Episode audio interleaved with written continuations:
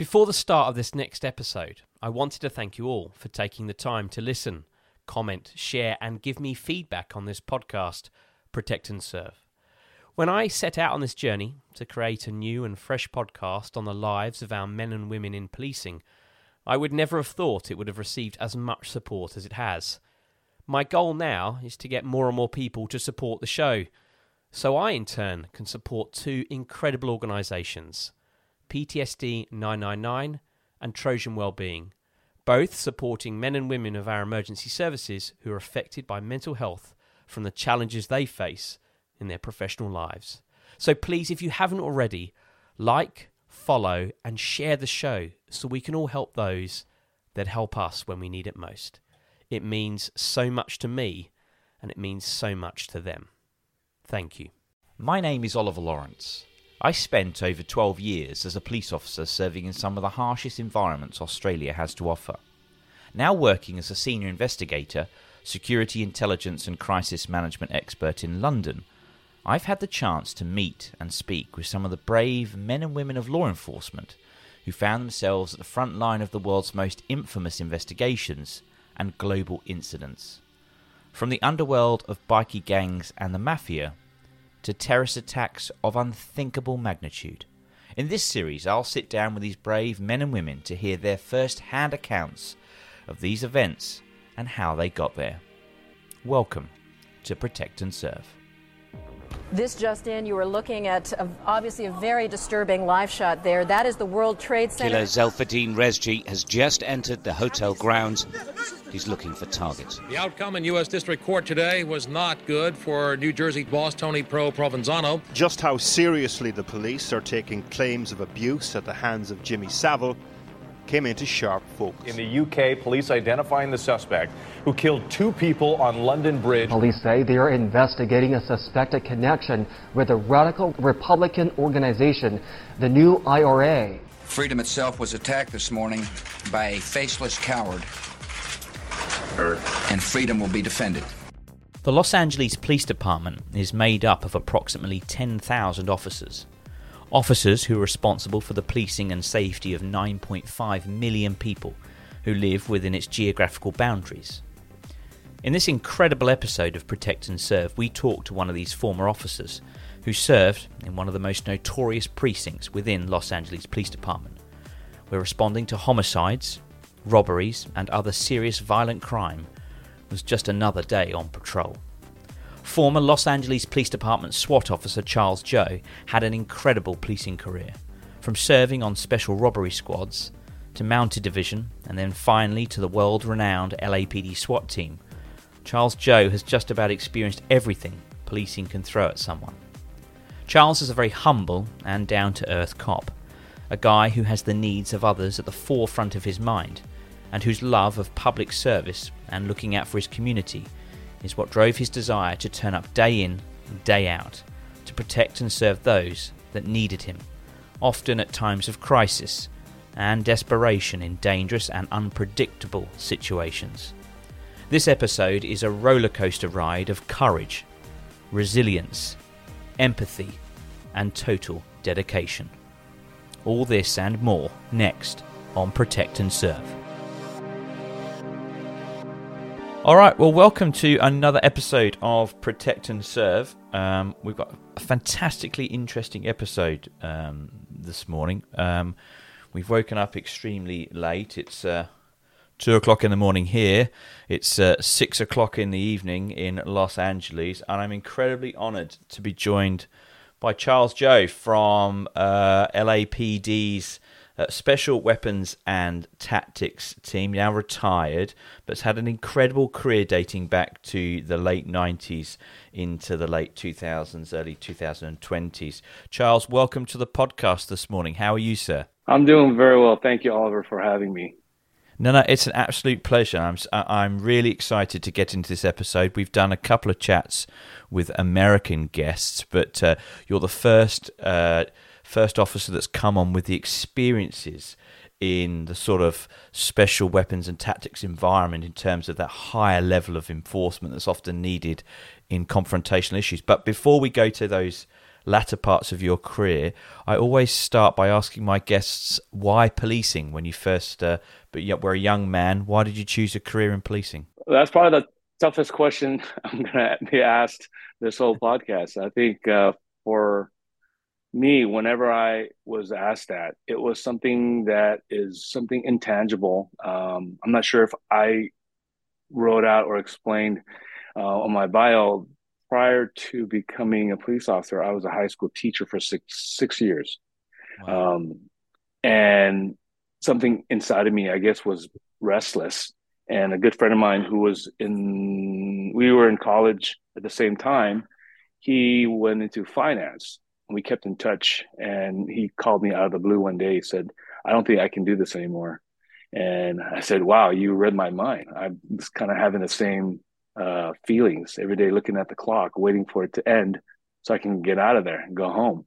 Uh, I ran two successful, I owned two successful martial arts studios um, during the same time as well. So my week was split from teaching at the high school and then immediately after going to open up the studio, teaching that in the e- evening till 10:30 at night or so, and then on weekends um, spent all day teaching there, and it was fulfilling, but something was was missing, and I really couldn't tell you what prompted me or what really led me to that. It was just one of those, I'd say, divine um, interventions where I said, I just do it now or you forever, you know, regret it. And at that time I was 25 and a half. And I said, I think I'm going to make that jump.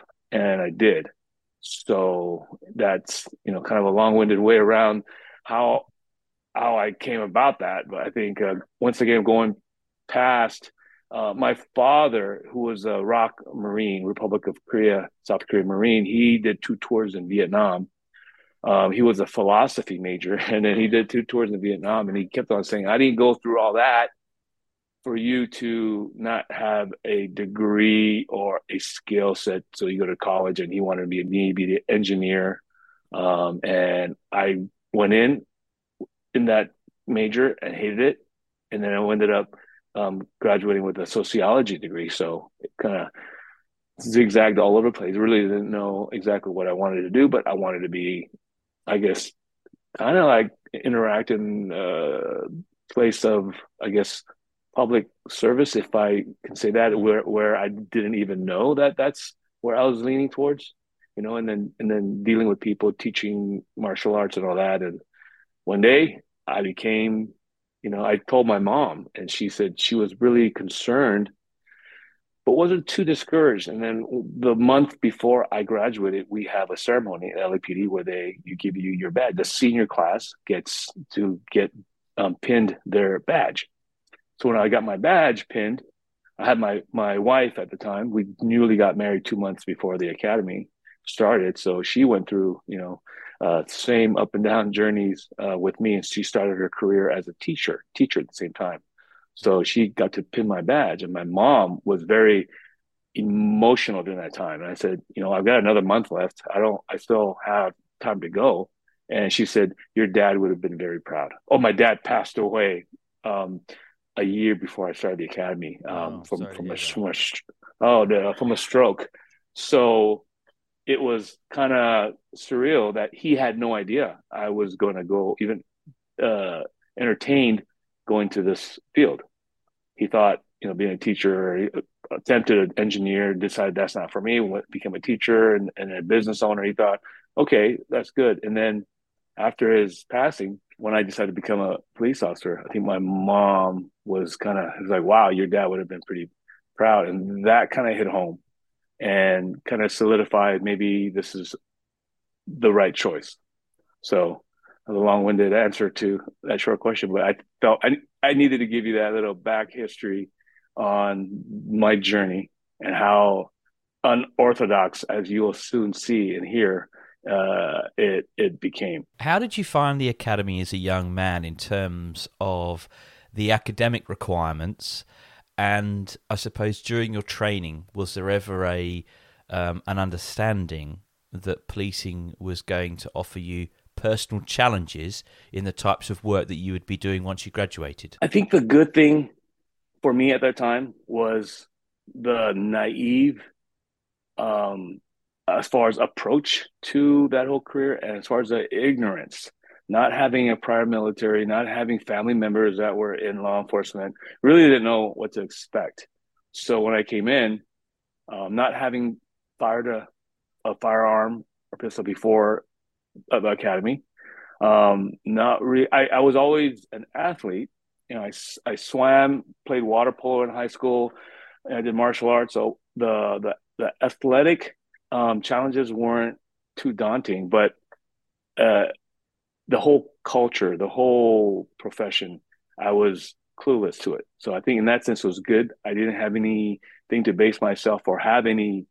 fears or trepidation because I really didn't know what I was getting into. Every day was kind of a a new um, challenge and just took it day at a time.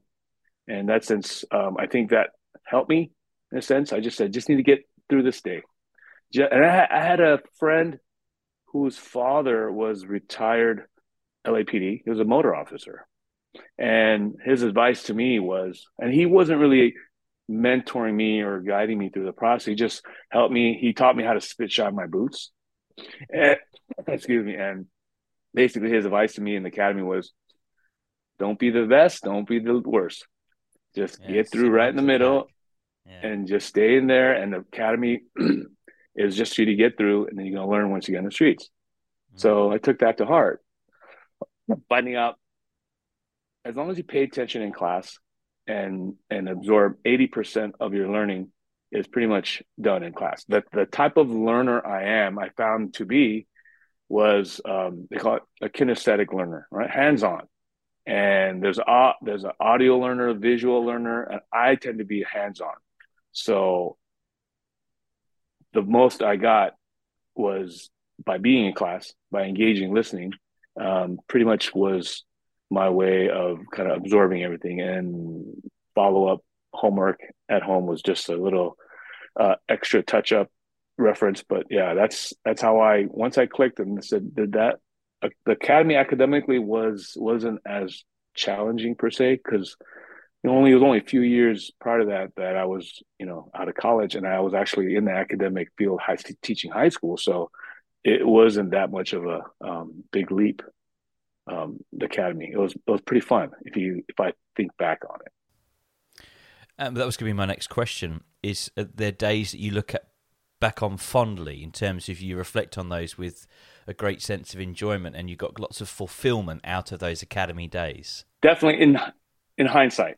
In in hindsight, I look back and you know, with mm. talking with classmates and um, with my my my wife, who has funny stories of me coming home just absolutely exhausted and wrecked, but then having to practice Spanish on her on how to take a suspect into uh, custody and being compliant in Spanish because that was a a strong I think 120 hours we had wow. to learn because in Los Angeles, even though it's such a melting pot, the the secondary language that they uh, impressed upon and had to learn was Spanish. So became quite fluent, uh, especially going from there into Rampart, having to you know always um, use and practice Spanish on a daily basis. But so my wife would tell friends, joking around, yeah, I was a suspect that he would speak Spanish to and get me to you know prone out like an airplane, hands behind the back, and do all that. And you know, so I I practiced at home uh, on her a lot, uh, and the the whole there are days where I absolutely dreaded it. Absolutely dreaded it. Um, they would PTS to the ground. At that time, they really didn't have any limits per se on what they could do do to you. Now there's a lot of limits. They can't run you more than three miles and all these different things. Back then, they pretty much had their way with us on, you know, Black Friday, Black Week, and we were just, you know, pummeled for back then was no reason. Now I understand there's a if if we had a big class too. Uh, we mm. started with uh, hundred and I want to say twelve. We graduated with ninety six.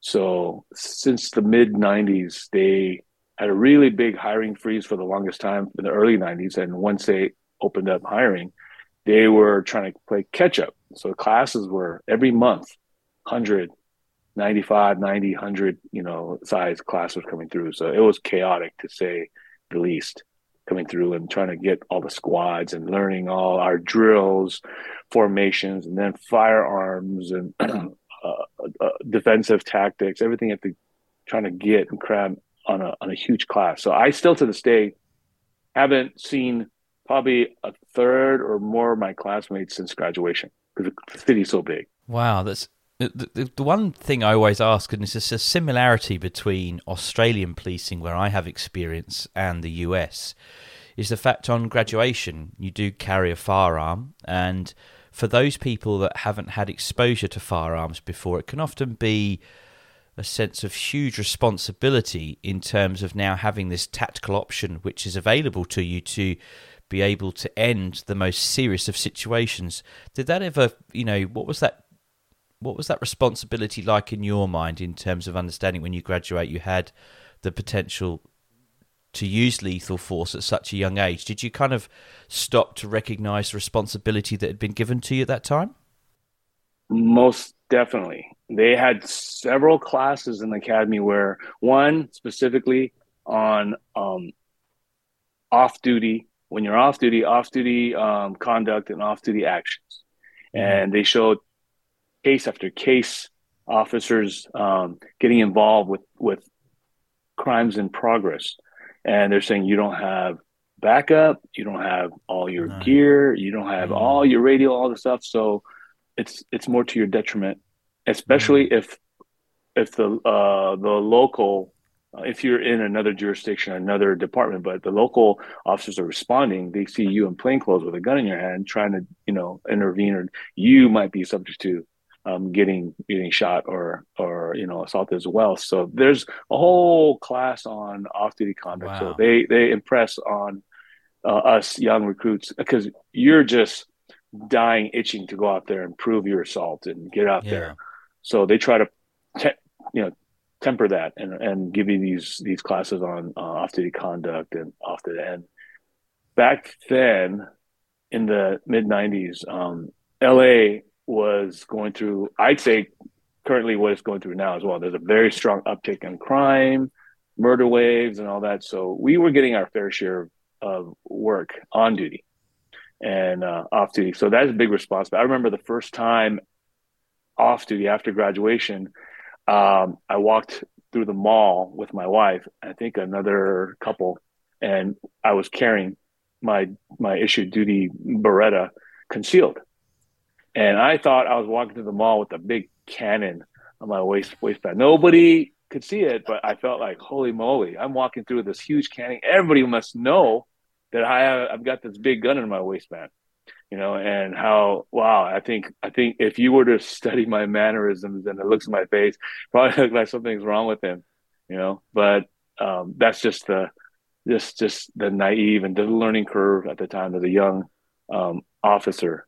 And, uh, yeah, so that's the mindset. You really, Wade, um, took that responsibility pretty seriously. Well, you graduated after your training to the Rampart Division, which is an infamous division, infamous for the Rafael Perez era, for where they made the movie Training Day.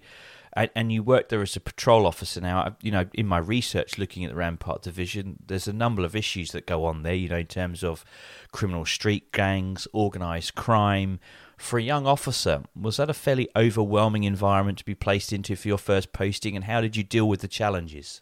Um, it was, I'd say I wouldn't have changed it for anything looking back. I'm, I'm so fortunate that I was able to um, do my probation in the division such as that. I think it molded me to um, the next step and phases, kind of guided me to the the the, the direction and where I wanted my career. I think ultimately, knowingly or not, but because that division was so inundated with crime and gang and everything you could think about was mm. was there. Um, the reason why Rampart division became so infamous is a few years prior, um, uh, Fidel Castro in Cuba released all his uh, inmates in the in the insane asylums, and they all came over to um, United States, and they were um, a lot of them immigrated, settled in Florida, Miami, and LA Rampart Division. So Miami, where that's where the around the same era where that movie Scarface um, was was uh, you know emulated all that going on, all the craziness yes. and all the war, uh, drug um, control war, all that. Well, same same thing was going on in Rampart Division. Enough fentanyl to kill almost half a million people recovered by LAPD. LAPD's Rampart Division posted pictures and a video of officers searching what appears to be an encampment. A multi-agency operation is making gang arrests in downtown LA. And a major gang bust in Los Angeles today. Hundreds of law enforcement officers targeted suspected gang members. Everyone, all the wow. Cuban uh, refugees came and settled in Rampart Division. Um, Barbizon Hotel and other different areas. So we were experiencing that, that type of chaos at that time as well. So um, what it did was it made uh, someone like me, myself, who had no military or prior police experience, really learn the trade, if you will, or the skill set of law enforcement um, properly. And to say it properly, mean our tactics at that time, Rampart Division was very, very well known in the in the department of having one of the um, toughest or the tightest tactics of, as patrol officers you hear Rampart, 77th Division, which is South Central, Southeast Division. They had reputations of being putting out some really um, uh, tactically skilled patrol officers. They're real tight. So I learned. Uh, I, I was basically a clean slate. So I learned from didn't really develop any bad habits. You didn't have have time per se or the luxury. We were handling stabbings and shootings and vehicle pursuits and foot pursuit chases like multiple a night.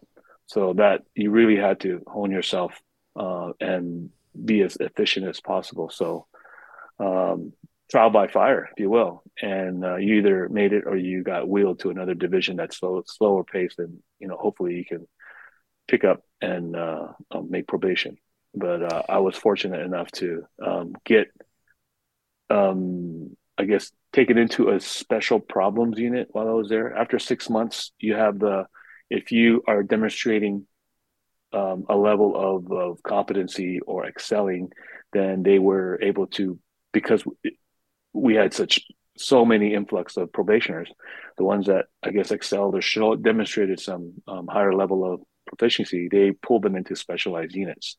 So the last six months of my one year probation, I was able to write it out in a specialized unit where I learned even more small uh, unit tactics, communication, and so forth. In the in the we call it a SPU unit, Special Problems Unit, and from there I uh, enjoyed and really relished the camaraderie, the tactics, all the small unit tactics that we were able to, you know, um, uh, utilize combating all the gangs and all the other um, crimes that was out there. So I, I it forged who I was, my foundation. And after that year, when after a year of, of probation at whatever division you're at, you're you're wheeled. They call it wheeled. You're forced to transfer out uh, for several reasons, but primarily, I mean, you're done with your probation. You, you don't want to stay in a division where you just completed your probation because mm-hmm. it's you all be looked at a pro, looked as a probationer.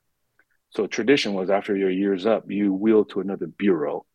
So the city is divided to four bureaus, which has about approximately five, four or five precincts, if you will, divisions, and you would completely move to a, a separate bureau as a full-fledged police officer now. That's usually what happens.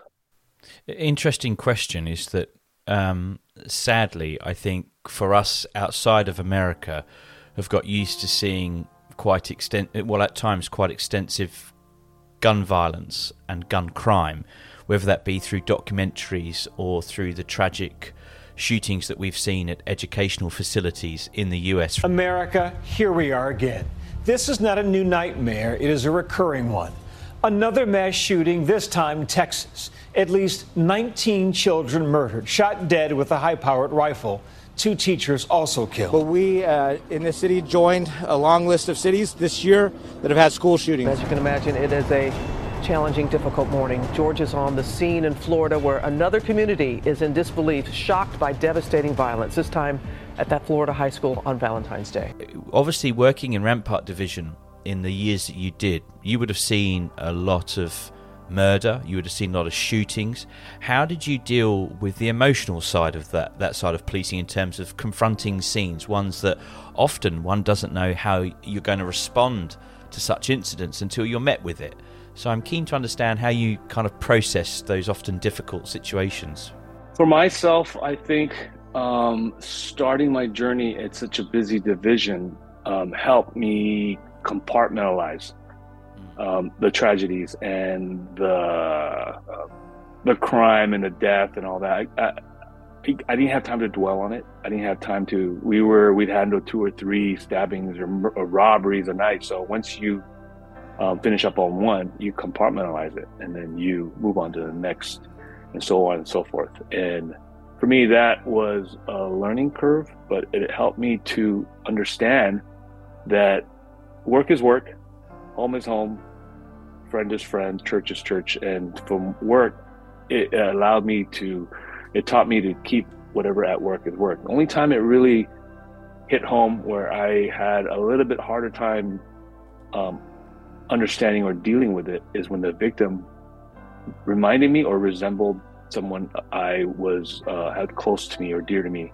family members of my son or so forth. I had one call where we had a a SIDS um, patient, a young 10 month old baby um, boy at the hospital that tragically passed away and I had to conduct an investigation. And my son at home was about the same age. So after having dealt with that, I got home. I think it's two, three in the morning uh, after my shift. Came, uh, went, came home and went straight to his room, and picked him up and had to walk him around, holding him in my arms that night for I don't know 30 minutes to an hour until I could kind of decompress and know mm. that hey he's still there. So that I I hold I had I feel fortunate that I had the opportunity to at least decompress and um, I guess bring myself back home with that. Unfortunately that w- was what I had to deal with at work and and console the parents and do all that. That's that's part of the work. But had the opportunity so when it ties close to home mm. when when those similarities are there then it does get hard at times but it is a, um, a process where you compartmentalize you know and there were ups and downs where i several years i was able to go inside and be an instructor at the academy where i wasn't exposed to much but then student came out and saw a, a lot of um, very unusual, very high stressful situations that we were in. And I think my my probation years helped me deal with all that because of such a fast pace, such a um, crime ridden exposure. Handling at such a pace that allowed me to just really focus and compartmentalize the things that I did see. We often talk about on the podcast um, the vocation of policing is undertaken by ordinary people doing extraordinary work. And I've often said some of the, the greatest unsung heroes are the family members that sit behind police officers, husbands and wives, and family members who you're able to kind of debrief to. Assuming you had such a fantastic support network behind you to, to kind of be able to debrief, was that a good was that a good opportunity for you to be able to talk through your experiences, or, or did you shield your family family from some of the exposures that you were going through? Um, I think I shielded more than I exposed them to uh, even my wife. So I would bring home the funny stories yeah. we can laugh laugh about, and because bringing home the grit and the you know the the somber reality of crime to someone who hasn't the slightest understanding of where mm-hmm. it it it you know culminated from resonate from it's hard hard to really express and explain in detail all that so you know they I'm not going to um, re-describe or reimagine what their perception is. I think my uh, they they know when I go to work, I, I will occasionally see tragedy or get involved with stuff. So that's all they need to know. I don't have to come back and and put that into a 4K vision, know, a 3D model. I just bring back the funny things that happened that I think we can laugh about. So and that helped me to, I think, have a, a safe place where I could come and just decompress and so forth, and um, have other outlets of friends, like-minded friends that we can, uh, I guess, share and discuss things that we wanted to. But yeah, I pride myself in not bringing any of that stuff home. I, I think mm. that's more, um, I guess, destructive than positive. You have to find yeah. a way to um, have an out, outlet outside of work that you could do where most of my friends that I've curated over my career, um, very balanced, uh, if yeah. not leaning more, 80% of them were non cops um, in, in law enforcement field. So it helped me be grounded in reality, so to speak, than the the day to day exposure of, of, stuff. I don't see that as as the day to day reality. That's just the hyper sensitive tune to crime, right? That's not day to day where most people see. So you need that um, to have that good balance, I'd say. And there's, you know, we look back historically at policing in the past couple of decades and using words such as mental health and post traumatic stress disorder and um, acute stress, all these different terms that when I was policing from the 2005 era, um, you know, these are words that just weren't used. And if they were used, then sometimes it could be seen as a bit of a position of weakness. So we, we generally didn't use words, and those words certainly weren't around. We didn't have the support networks, which I think are being introduced today. They certainly are into British policing. They certainly are into Australian policing. Is are you familiar with that? Is is you know mental health and issues like that were probably not things that were spoken about in your era of policing? It it wasn't as um, encouraged or spoken so openly um, mm. during my uh, I guess earlier years of uh, um, policing career. However, the last decade, it's been uh, openly shared. It's been encouraged, mm. and I'm a big proponent of of uh,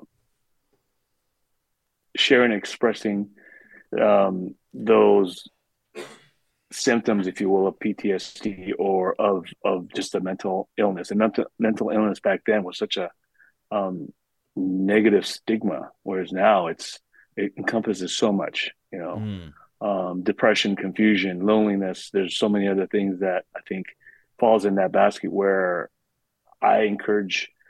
Um, recently, so in my retirement, uh, I'm also a reserve. I still stayed as a reserve for SWAT.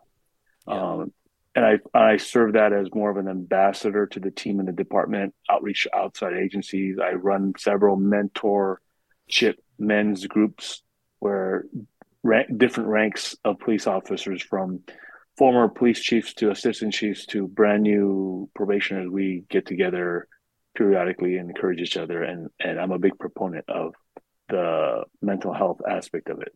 Um, I think I've been exposed so much to that as a negotiator, um, responding to suicide attempts from hostage rescues to barricades. They all have that mental um, uh, illness component to it, and I think I see the I connect the dots in that. So I I think other officers um, trust in that see me as a credible um, mm-hmm. spokesperson for that because of all the critical instances I've been to. I can validate and say, "Hey, it's okay to not not be okay," and that's it's it's ironic, but it's it's coincidental that I'm kind of spearheading that in a group here, and that is a big push. It has been a big push over the years, but I think we are as a culture in America policing we're becoming a lot more we're warming up to the idea mm. of it's okay not to be okay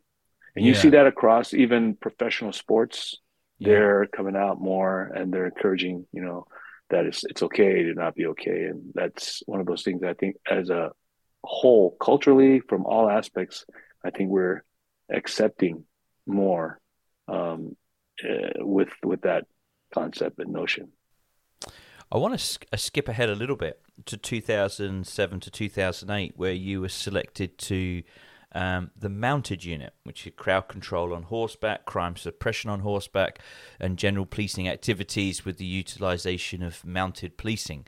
Now, we haven't had anybody on the show yet who's had exposure and experience of policing with a horse, which must be a very unique experience. I just wanted to talk us through what captured your interest to move into that area of policing because your next big step was into SWAT. But I'm keen just to understand kind of what pushed you in the direction of the uh, the mounted unit. And funny you say that. I think looking back, none of my career paths were um, intentionally or strategically planned out. It wasn't plotted out. At this time, I'm going to go apply for mounted unit, or this time I want to try for a Metropolitan Division. It was just kind of seemed like the right thing at the time. Mm. But I can say unequivocally, mounted unit was one of my most memorable, enjoyable stints in my career um, for several reasons. But uh, I was hitting kind of a lull, uh, burnout stage in the Metropolitan Division, and when I first got into Metropolitan Division 2003, um, that's when I started having inclinations of maybe I do want or have a crack at SWAT one day. And that's kind of like a stepping stone. It's always been historically a stepping stone. You go into the Metropolitan Division, and within the division, there's K9, Mounted Unit, and SWAT. Mm. And my partner, when I went into Metropolitan Division with uh, together for, or he was a senior to me then, and he said he's going to go to Mounted Unit. And I said, I don't know why you want to go ride horses or go to mounted. You know, I had never, you know, had any interest or inclination in that. So this is like a year and a half, two years into my four year um, tenure at at in Metro. I, he said, "You got to come with me. It's the best place, best kept secret in the department." And I said, "No, I don't know what you're talking about. No, I, I don't want anything to do with horses. No." I kept on sh- him off, shutting him off, and at that point, um, I had my eye on SWAT. I'm hoping when are the trials coming out? When are the trials? And wait, wait, it wasn't coming out. At some point, I said, you know, I'm so burnt out with the daily, day, day in um, details of what we're doing. I need something different. And so I called them up and said, hey, let's let's let's do a ride along. I want to come by and visit.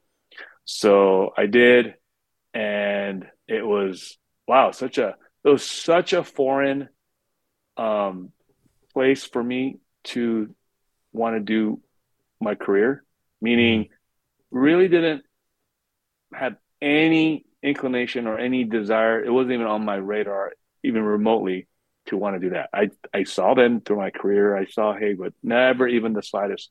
I said, why not? I'll take that leap of faith. I did it. And during the oral, I um, the oral board basically was very truthful. I said, I really have no horsemanship experience. Uh, mm-hmm. I want to eventually try for SWAT. So I can't commit because normally when you go to a specialized unit, they expect three to five years commitment. It's an unwritten wow. rule. Three to five years commitment because they're investing all their time, energy, mm, training you, mm. equipment, all that. They expect you to give them back at least five years. So I said, you know what? I think rumor is there's going to be a SWAT tryout around the corner sometime mm-hmm. within a year, two, three. I'm not sure, but I have to let you let, let you see all my cards. That's where I want to eventually get to. However, I'm fascinated by this um, unit, and I can guarantee you the short or long term that I've been here, I'm going to give you my hundred percent. I think I have a lot to offer in the sense of defensive tactics and so forth, but I really want to give a crack at it. So the board was fascinated by my eagerness and my willingness. They said, "Okay, we we we we respect your candid um, approach to it, and we want to take you on." So they're great. And the first day, it's a five week horsemanship school. How you every day on the horse, you learn all that there is to learn about the horse, um, because you're looking at 800, 1200 pound animal that you have to be around little kids mothers with strollers at the at Venice Beach, and you have to be able to control not only every quarter of the horse, every section, every every aspect of the horse, um, moving the rear hind quarter two inches to the right, you know, backing it up, which is an unnatural um, movement in the horse. In the in the wild, they never back up.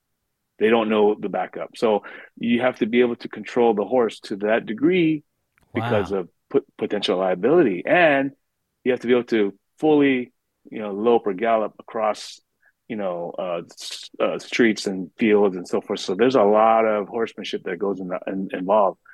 My first day, I found out I was very allergic to Timothy hay and the the straw that they're fed. So oh, no.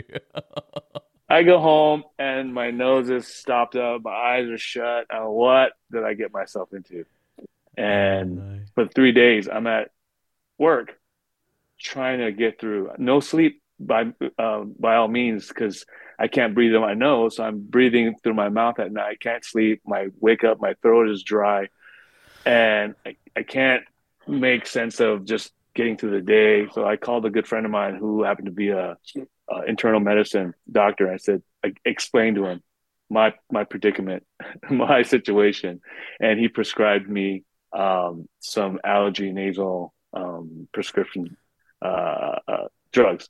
The next day, I shot some spray up my nose, and that was it. Cured me for the rest of the of the my stint there. And I don't know what he did, wow. but that was great. I was able to get through the five weeks of the horsemanship school, passed it, and um, best time of my career. Amazing time because the uniqueness of LAPD's mounted unit, we actually did crime fighting on mm-hmm. horseback. Unlike other departments, it was more crowd control, it was more PR, it was more, they wore uh, motorcycle helmets. Yeah. We actually wore cowboy Stetsons. We wore Wrangler jeans with, you know, black cowboy boots with spurs on them and with our uniform police shirt top with our badge and all yeah. these things. So it was a very unique, pretty cool looking ensemble. And we went through Skid Row, we went to Hollywood, we went to Venice Beach on horseback and up and down your horse, which happens to be up to 15 hands. That's how they measure the horse, pretty tall. Up and down, probably 25, 30 times a shift. You get off, you talk with individual suspects, you run them for warrant warrant checks, so forth, and get back on the horse, and then you move on. If there's an arrest, you radio that into the chase van, who would come in and take your body to the station, put them on the bench while you continued your um, crime suppression. And you would maybe two or three arrests at one time, and then when you're done, you put your horse back in the trailer, and we had other officers that were working that. They decided they want to be we take turns on trailering the horses back and forth. So you would have your patrol car there your your plain car with a partner. Go to the division. You have three of your arrestees there. Process them book them write your report go home. And that was kind of and then when we had civil unrest we had um, big crowd controls we would armor up our horses with the big face shields pads on this, and the horses knew. Horses mm. knew that something was up and they actually you, you, feel the electricity and when we get on the skirmish line it's going looking at your fellow officer to the left and right of you and then you look at a mob of protesters you know anti-war protesters took over all of hollywood boulevard and you're there that line of uh, horses with uh, you and your your coworkers and it's like wow this is amazing you know and then you have the big skirmishes with these protesters waving signs, throwing bottles, rocks, and bottles at you, and trying to keep your horse calm but push the line and clear the street. It was one of the most exhilarating memories that I could um, say that I take back, uh, take with me um, with this career. It was it was a pleasure. And then on the downside, during the summer months, we'd hang out at Venice Beach and just be there to watch and hang out in the sun and the sand and you know say hi to people and be that visual kind of presence um, um, during the summer months there. So best of both worlds, you know, walking, clopping your horse up and down Hollywood Boulevard.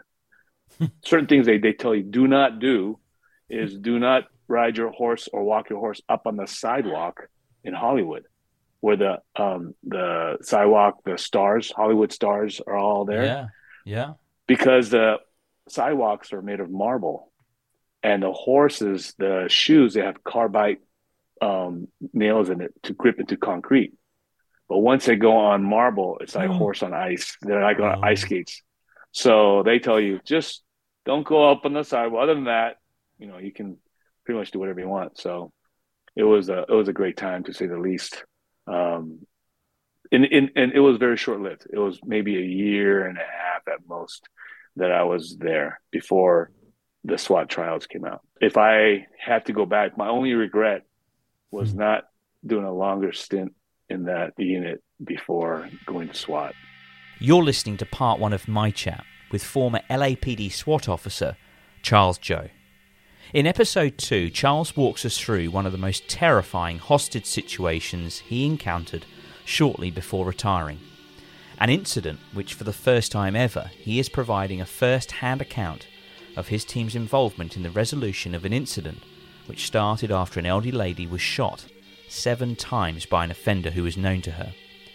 This shooting led to a dramatic police pursuit, a police pursuit which would come to an end, but sadly lead to the tragic death of a bystander who was caught in the exchange of gunfire between police and the suspect. As one of the officers races to take cover behind a wall, you can hear what sounds like a bullet ricocheting off a pole. All this and more next on Protect and Serve.